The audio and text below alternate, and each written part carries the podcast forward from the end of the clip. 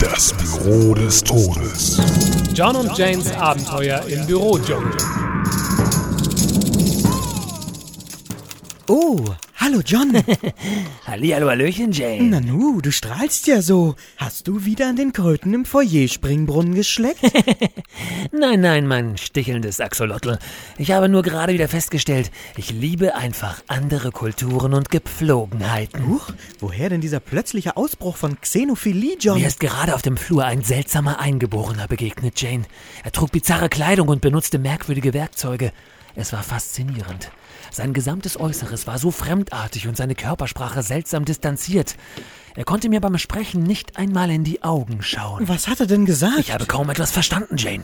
Er sprach eine mir völlig unbekannte Sprache. War es etwa ein Ubutu, ein Chepeki oder einer der seltenen Hühnermenschen vom Amazonas? Nein, Jane, EDV. Es war Müller, der neue Netzwerkadministrator. Er schien irgendjemanden zu suchen und hat etwas gestammelt von Protokollen, Ports und Prozessoren. Oh ja, ich habe ihn angerufen. Mein Computer klingt so komisch in letzter Zeit. Das ist eine Schreibmaschine, Jane. Oh, das erklärt das fehlende Netzkabel und das Kopfschütteln des Technikers. Ja, ähm, ich weiß gar nicht, was ich darauf noch sagen soll.